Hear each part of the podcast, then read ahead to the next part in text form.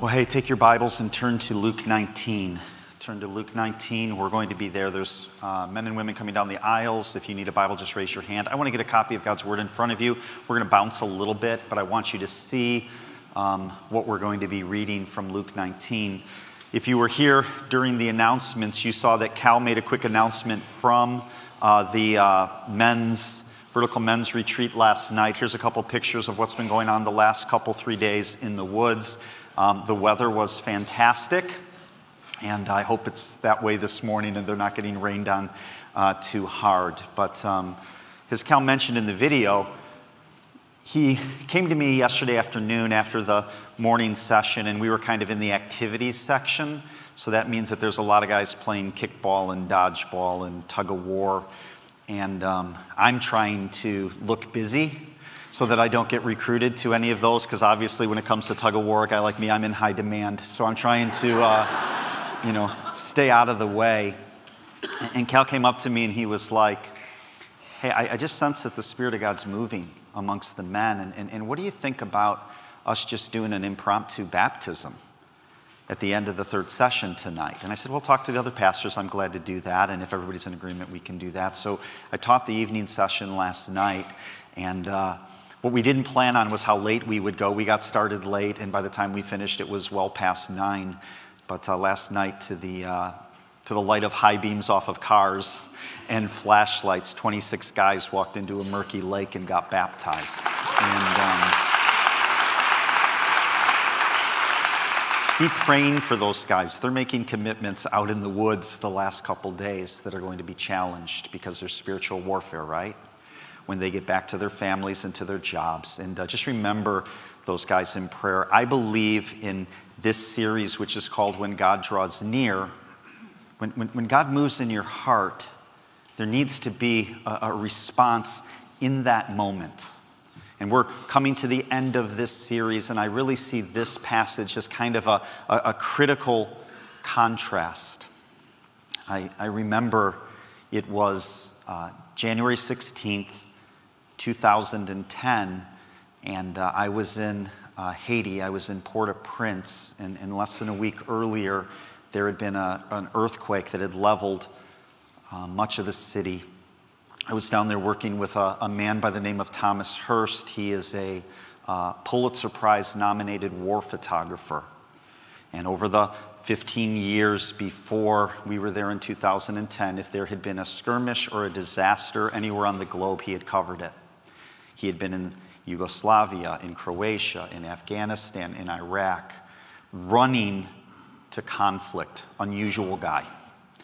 And uh, that day, I was standing next to Thomas. We were interviewing um, a woman, and we were stationed kind of in this secure area. There was this walled in area around a Bible college, and with the chaos that was going on in the streets, many of the Christians in the churches and the students and the faculty had gathered behind this um, brick enclosed kind of campus, and we were just camped out there. And there were guards guarding access to that because that was just kind of the temperature of the city. And we were interviewing a, a young lady, and Thomas was filming and taking, uh, asking this woman questions. She was a, a British woman. She was the wife of one of the faculty at this school and uh, her husband had been teaching the afternoon of the earthquake. The building had collapsed, and they were still um, searching for him. And we were conducting that interview, and as we were asking her questions, I was just the mic guy. I was just helping him with sound.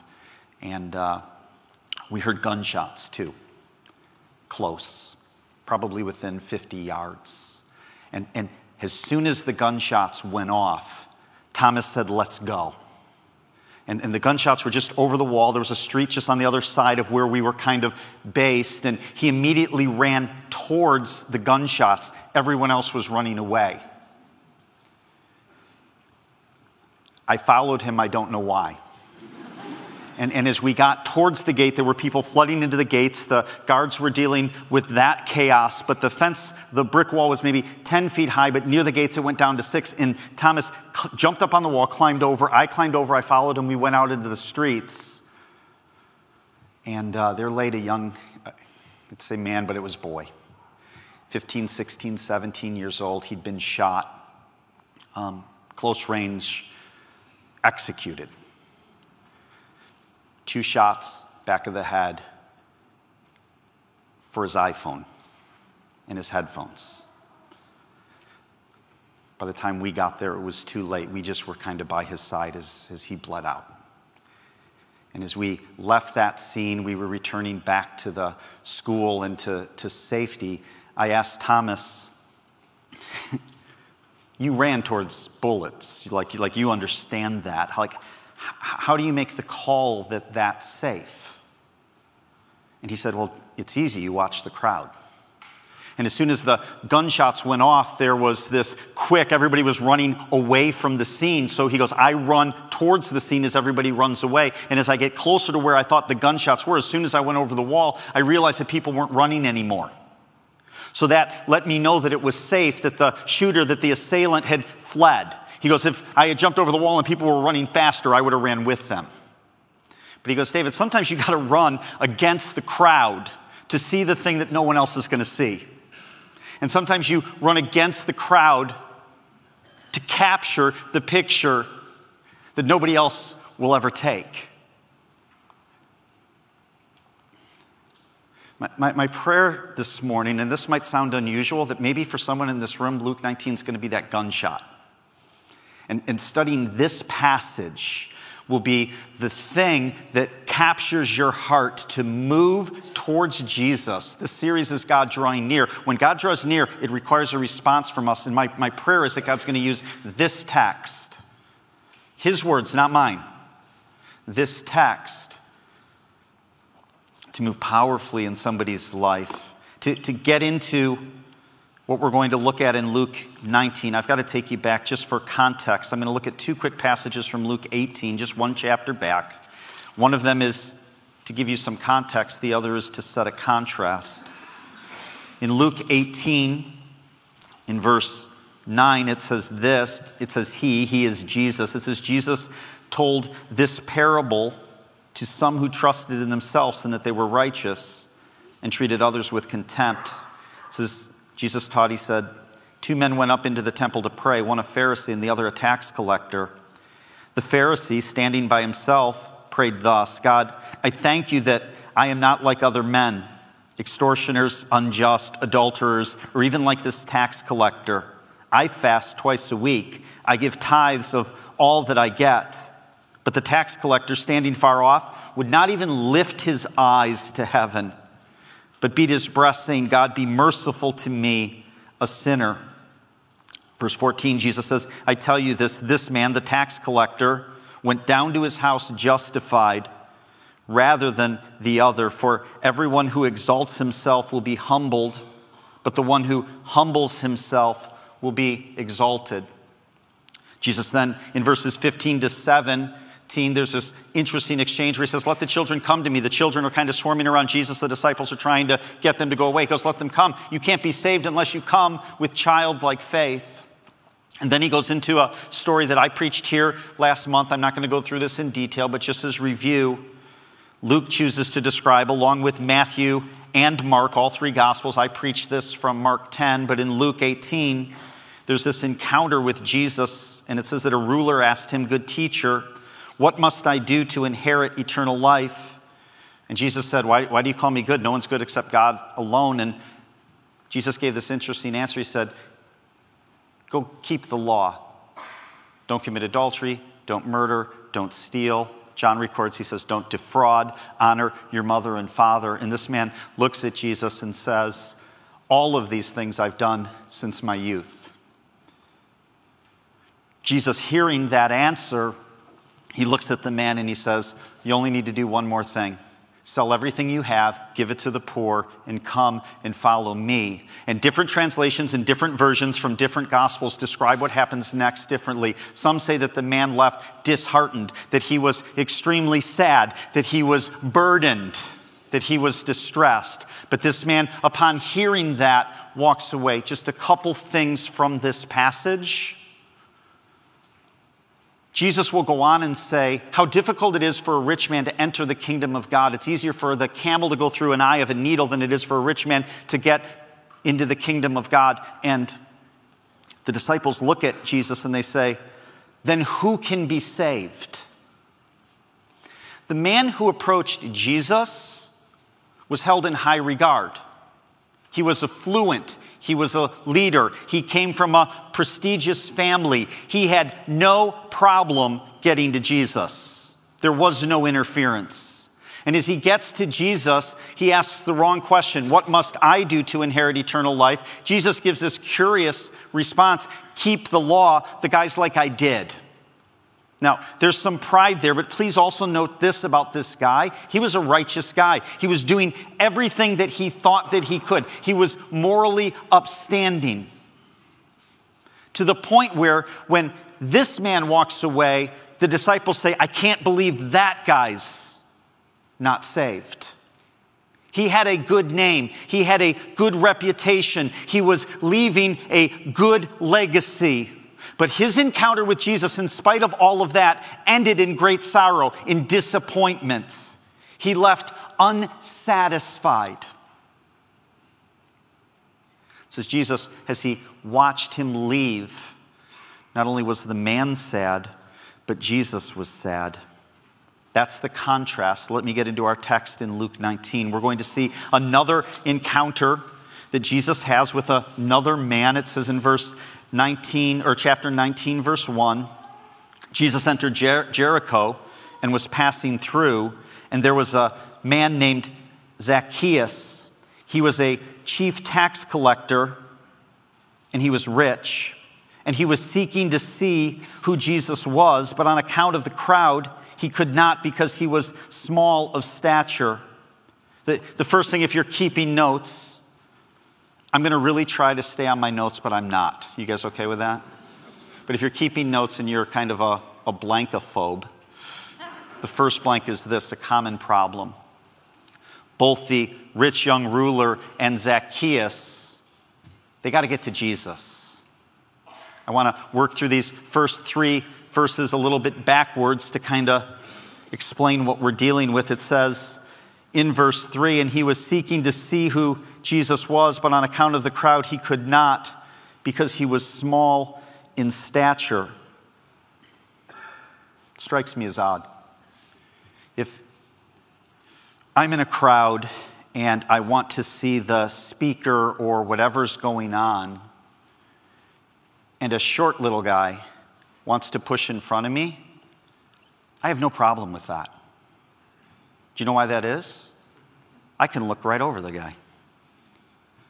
I have a couple daughters, twin daughters. One of them is here today, Nicole. I say this with permission. She's four nine and a half, if you ask her. see, see, when you're four nine, the, the half is really important. And um, if we were somewhere and she wanted to stand in front of me, like, I got no problem with that. I can rest my chin right on the top of her head. It's great. The tall guy, that's the guy I don't want to get through the crowd because when that guy is in front of me, I can't see a thing. He, he blocks my view. But in this case, the small guy is prevented by the crowd from getting to Jesus. I think it has very little actually to do with his height. I think that this guy was um, unwelcomed by the crowd. If you look in verse 2, it says this He was a chief tax collector and was rich. Chief tax collector, when we think of tax collecting, we think of the IRS. Okay? I would ask if anybody here works for the IRS, I doubt you would be real willing to raise your hand. Don't think of the IRS. That's not what this is about. Think of the mob. Think of mafia. Zacchaeus was in the business of shaking down his own people with the full force of Rome behind him. He was responsible for collecting taxes from the Jewish people to give them to the Roman authorities, but he also had free license to overcharge whatever he wanted to extort his own people. He had that ability. And the text is pretty clear. He was rich, so we can deduce that That's what he did. So don't think IRS, think John Gotti, think the Corleone family. Okay? That's what's going on here. But this day, we don't see him with his group. It says he's a chief tax collector, so that means he probably had a province that he oversaw the taxes in which there were different districts, in which there were lower level mafia thugs that were extorting businesses and families, and they were taking their portion, and he was skimming some off the top of that. But this day, he is, from all we can tell in the text, he is on his own, and he is hated by the crowd. He would also be hated by Rome for what it's worth, because even though they were his muscle, I doubt they had any respect for him in shaking down his own people and being a traitor. So he can't get through the crowd. Look at verse 2. One other fact that I want you to know here. Look at the first phrase. And there was a man named Zacchaeus. This is a pretty profound point. Stay with me. I don't want you to get lost, okay? Here's my point there. We know his name. Zacchaeus has a name. He's a thug, he's a traitor, he's a scoundrel. And 2,000 years later, we know his name. What was the rich young ruler's name? We don't know. We spend so much time thinking about our reputation, our legacy, what people think of us. The rich young ruler had everything in his corner. He was a man of integrity. And 2,000 years later, we don't know his name. But 2,000 years later, we know Zacchaeus' name, right? We can even sing songs about Zacchaeus. He was a, a wee little man was he, right? I just think it's interesting that when we think about our legacies and think about our name, and the Old Testament is clear, Proverbs tells us that a good name is to be treasured beyond silver and gold. All of that is true. Zacchaeus was none of those things. He was a scoundrel. But Matthew 19, they chose to record his name. So he has a problem his, his problem is different than the rich young ruler because of the pedigree of the rich young ruler. He could get right to Jesus. Zacchaeus didn't have that ability, he was kept away. But you've got two rich men who both come from different backgrounds, different reputations, but they come to the same place. They have a common problem. For all of their riches, and, and the problem isn't wealth. The problem with wealth is it affords you the ability to pursue whatever you would want to pursue without pursuing Christ. Both of these men have everything that the world could offer, but they've come to the same point. They, they want to get to Jesus because they realize that they're lacking. They want something more. It's interesting. There's a verse in Haggai. I won't make you turn there, I'll put it on the screen. Haggai chapter 1, verse 5. It says, Thus says the Lord of hosts, consider your ways you have sown much, you've harvested little. You eat, but you never have enough. You drink, but you never have your fill. You clothe yourselves, but no one is warm. And he who earns wages does so to put them in the bag with holes.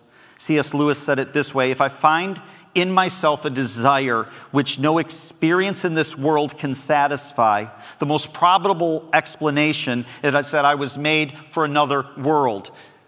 C.S. Lewis is describing this internal longing. It is a common problem inside all of us. And it doesn't matter if you are a righteous man like the rich young ruler or if you are a scoundrel like Zacchaeus. Whatever the world offers, you finally get to the point where you're not satisfied.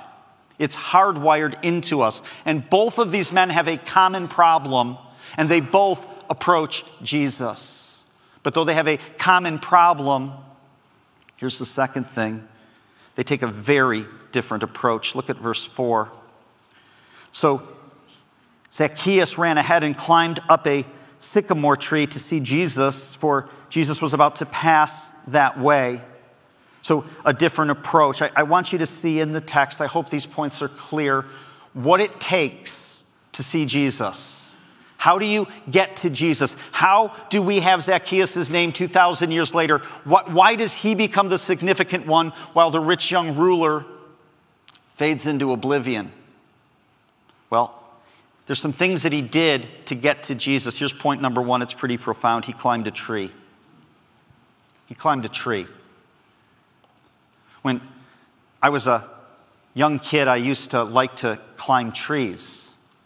And um, what I would do is there was this tree kind of in between my yard in the back and, and, and, our neighbor's yard. It was a big willow tree, and it, it was tall, but it had a branch fairly low, maybe six, seven feet up, and it was horizontal. And what I would do is I would jump up, I would grab that branch, and then I would throw my legs up, wrap my legs around the branch, and then I could flip myself over and I would be sitting on that branch, and from there I could navigate my way up the rest of the tree. And, and the way that I really like to climb trees is sometimes you'd find like a pine or a fir tree that was, you know, these big, broad branches, but if you could get up right along the trunk, you could go up really high. Do you know what I'm talking about? Don't leave me hanging. And anybody here, when you were young, you liked to climb trees? Just raise your hand. Like, was, wasn't that fun? No, leave them up, leave them up. Don't, don't be shy. Okay, so we had some people that like to climb trees. I'm not alone out here. Okay, here's a question How many of you climbed a tree this week? Why not? We all agree it's fun, right? How, come you didn't climb a tree? And some of you are like, gravity. Like, I, I know, I know, okay? but we don't climb trees anymore because when you're a child and you climb a tree, it makes sense. It doesn't look unusual, but if I'm in the tree at the neighbor's house across the street as you guys leave the service, like there, there's some phone calls being made, right? Like, we look foolish if we climb a tree today. But to get to Jesus, Zacchaeus was willing to climb a tree. He was willing to look foolish. If you really want to get to Jesus, you got to be willing to look foolish. People aren't going to understand you. You're going to confuse some people. Your, family is going to be like, so, so explain this to me again. You go to Harvest and you attend a service, and then you serve at another service, and then you go to um, small group, um, you are way over the top. Like, I'm not against you going to church, but this idea of making Jesus a priority, seriously, you're gonna, you're gonna process things in a way that the world can't understand. So, so you get a job offer across the state and it's a 50% raise and you got to work a little bit longer hours, but that's going to be okay because it's going to provide for your family in a way that you haven't been able to here. And as you process the decision, one of the things that you consider is, I don't know that I have a good church family over there. And, and we're plugged into a small group and I'm accountable to a group of guys. And if I take the job, though it gives me a financial return, I'm concerned that I'm going to be able to find a good church. I'm going to lose my accountability. So maybe in our walk with Christ, we think at this point it's more important for us to stay here and maybe pass on this opportunity. Like I'm telling you, the, the, the world is not going to understand that. Could, could we just agree that the world's running a different way than we are? Would, would you guys just agree with that? Uh, this weekend, um, Last weekend, I preached at the South Campus. We went right to the airport. We flew out to Washington, D.C. Kristen and I were there Sunday through Wednesday just for our anniversary. We've been married 36 years. And on our anniversary night on June 4th, I took her to a White Sox game in Washington, D.C. Good woman. Okay? And so I was all excited to go to this game. It was a beautiful night. We're, we're sitting in the, um, I got really good seats. We were about five rows right behind home plate, really excited. Everything's great. What I didn't realize that well, this game was, was um, Gay Pride Night. And I would just say there was an unusual vibe in the ballpark. Not the issue being homosexuality, but there was a pressure to embrace and celebrate a lifestyle that's different than mine. The world thinks we're crazy. We, we went to the Bible Museum in Washington, D.C. We were excited to see that. And if you've gone there, you will know this. If you haven't, please hear this. It's done with absolute excellence. From the moment you walk in to the end, it does a wonderful job of telling you the history and the miraculous preservation of God's Word that we have today. All of the exhibits are first class, and as you go into the Old Testament, kind of a multimedia display for 30 minutes. It tells you about the nation and how it was chosen and how man fall and how man is, um, God has preserved the nation of Israel through the patriarchs and the kings. I, I just wish they'd mentioned the Messiah. And then you go to the New Testament and they talk about John the Baptist, the forerunner to the gospel. And then they go about 90 seconds on Jesus. And then they spend a lot of time on Paul and the spread of the gospel. All good, all good content. But we left. Why wasn't the gospel the center? Because if you put the gospel in the center of your museum, the academic scholars will ridicule you. There's that pressure. And you need to understand in, in our culture, if you've ever started to describe the gospel to somebody who has no church background, and you begin to say, well, there's God and, and God is holy and he's good, and then there's this force of evil, and it's Satan, and there's fallen angels, and there's spiritual warfare that we're not even aware of. But God sent his son Jesus, and though we can't save ourselves, this Jesus comes and he saves it. All of a sudden, you're like, it sounds like I'm describing an Avengers movie, or Batman, or, or Superman. Because there's all of these fake gospel accounts trying to describe a reality. And all of a sudden, as you're doing it, if, if I were to look at you and say, I really believe in Batman, I think he's the answer to our problems, you'd look at me like, you got some issues.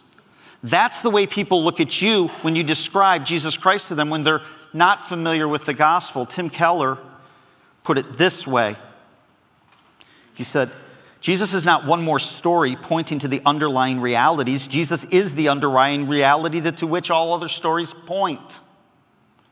But I, I'm telling you, in our world, to claim to be a follower of Jesus Christ, not just a sideline Christian, but a, a, a person where Jesus and being obedient is your priority, you look foolish. And we avoid looking foolish. If you want to really see Jesus, you got to be willing to climb a tree. In that, let me give you the second point because it builds off that. In climbing the tree, you have to be able to see above the crowd. You got to get over the crowd. Now, look at verse 7. I'm going to jump a couple verses, but this gives us some insight into who was in this crowd. Jesus is going to approach Zacchaeus. They're going to have an exchange. And in verse 7, it says this And when they saw it, the crowd grumbled, He has gone to be the guest of a man who is a sinner. One of the reasons that people don't get to Jesus are the people that follow Jesus. Christians are not the greatest ambassador for the cause of Christ. If, if I were to ask the people in this room to give accounts from their story, their past, of bad business deals with professing Christians, bad experiences in churches, abuse at the hands of people who claimed the name of Christ. If I asked you to share those stories, we could stay busy for a while. Would you agree? And see, people look at the people around Christ and they say, if that is the product of the gospel, I don't want anything to do with it.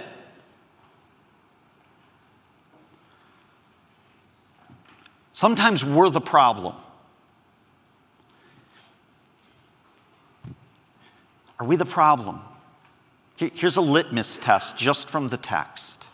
Do you see what the crowd says about Zacchaeus? They say, I can't believe this. Jesus is going to the house of a sinner. One of the ways you know if you're part of the problem or if you really understand the gospel is who you call a sinner. See, the crowd looks at Zacchaeus and they say, He does not measure up. I read to you from Luke 18. A tax collector goes to pray and he says, Have mercy on me, O God, a sinner. If you see everybody else in the room as having a sin problem, if you're sitting there saying, Boy, I hope the guy next to me is getting this message. to get to Jesus, you got to get over the crowd. And, and, just one other thing, it's not just that. You got to understand what the crowd called him. They called him a sinner. And, and, and, there are people in this room with stories and with pasts, and they, they convince themselves that they're never going to be able to get to Jesus because the things in their story would prevent them access. The crowd has judged them.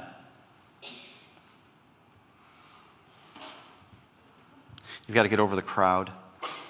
Look at verse 5. So Zacchaeus is up in the tree. He's looking a little silly. Verse 5 says, And when Jesus came to that place, he looked up and he said to him, Zacchaeus, hurry and come down, for I must stay at your house today. So he hurried and came down and received him joyfully. A couple things I just want to point out from those verses, if I could. Jesus sees Zacchaeus up in the tree and he says, Get down from there fast.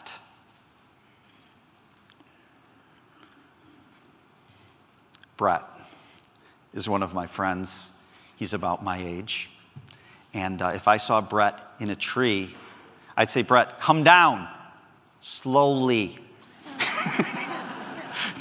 Be careful. Gravity, right? I, I, wouldn't rush. So you've got Jesus saying, get down fast. You've got Zacchaeus hurrying down from the tree. Why the urgency? Why, why did the story just get rapid on us? I'm not sure. Can I suggest one thing? When Jesus sees Zacchaeus in the tree, I think the pace, hurry, come down. I'm coming today. I think it communicates this. There's no check in Jesus' spirit of whether he's going to go to his house or not. Jesus never for a moment goes, I wonder how the crowd's going to respond to this. Not sure I want to go with this guy. He's a scoundrel. Maybe I should give him some time to repent first. Jesus says, Come down. By the way, Zacchaeus hasn't repented yet. So he tells him, Come quick. There's no check. If your story is such that you don't think that Jesus would accept you, that's a lie. That's a lie. Here's the most important thing in that verse. Again, it's not very profound. Jesus looked up and said to him, Zacchaeus. Jesus knew his name. He knew his name. Again, so much time on what people think and how we're perceived and get the cool story out on Facebook. You might even get 100 likes. Okay? Worried about our legacy, our reputation, what people will say about us when we're gone. Listen, history is a, has a horrible memory. Most of us, we're not going to be remembered a generation, two generations from now. What people think of us doesn't really make a lot of difference. In the Old Testament, there's a series of kings. And it's interesting because many of the kings in the Old Testament, their lives are summarized by one phrase. And he did what was right in the sight of the Lord, or he did what was evil in the sight of the Lord. Like their entire career, one sentence. That's what history does. There's a guy in the Old Testament we don't know a lot. He's got an incredible legacy. His name's Enoch. Do you know what we know about Enoch? He had a kid named Methuselah. And we know this this is his life, this is a whole descriptor. He walked with God and he was not because God took him. We're striving for a good name. You want to know what a good name is? It's a name that Jesus knows. I won't take the time to turn there, but in Matthew 7, at the end of the Sermon on the Mount, there's some people that approach Jesus and they say, We've done good works in your names. We've cast out demons. We've prophesied in your name. And Jesus looks at them and he says, Depart from me. I never knew you. I don't know your name.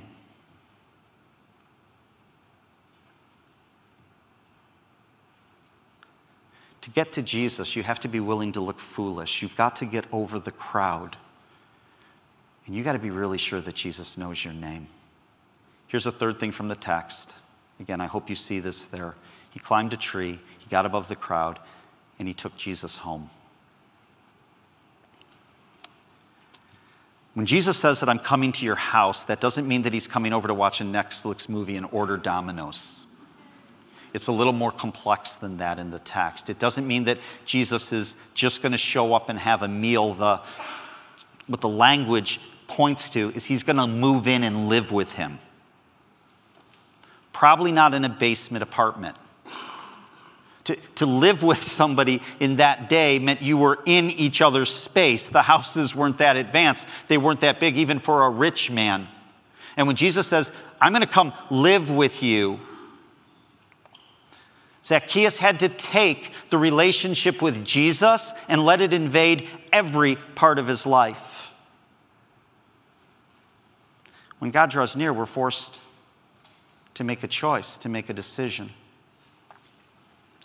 He was willing to take Jesus home. It says that Zacchaeus came down from the tree. What does it say? So he hurried and came down and received him joyfully. It changed him. Whatever he had looked for to satisfy him in his life that got him to the point where he had to get to Jesus, as Jesus knows his name. And please note, Jesus didn't say, hey, get down and change. Zacchaeus will go on in the text, he's going to say, I'm going to give away fourfold everything that I ever defrauded anyone from. Jesus never told him to pay those people back. The order's important. Jesus accepted him before he repented. And because of the love of Jesus, the accepting love of Jesus, it transformed him. That's the gospel. Jesus moves first. He lets us see ourselves for who we really are. And when we confess our need for a Savior, He's already there. It says He's a son of Abraham. He was willing to look foolish. He got over the crowd and what the crowd thought of him and he was willing to take Jesus home. See, the moment of the gunshot, you have to make a choice. You're confronted with a decision. You can run the other way, you can run the way the world is running, you can run towards. And you're going to see something that most of the world will miss. The same is true with the gospel. Hebrews is clear. There are moments when the Holy Spirit moves in your heart. And for some of you here today, you're saying, I've never made the decision to follow Jesus, and if the truth were known, I'm quite confident that He wouldn't know my name. That can be resolved today. There's some of you who say, I've followed Jesus, I've claimed the name of Christ, but listen, I, I, never take that step of embarrassment. I'm not bold with my faith. I would never share it with somebody else. I would be too afraid of offending them or what they would think of me. If you want to get to Jesus, you got to get over that. And then the final question is He in every aspect in your, of your life if you invited Him home? Let's pray. Father, we thank you for a simple story. We thank you for. Um, a scoundrel whose name we know.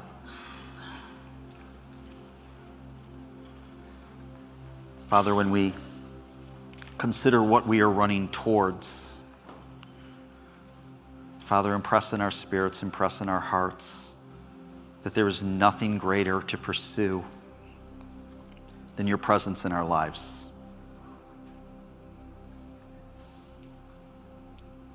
Father, what makes us great is only that we reflect your greatness, that we are known by you, that we are loved by you.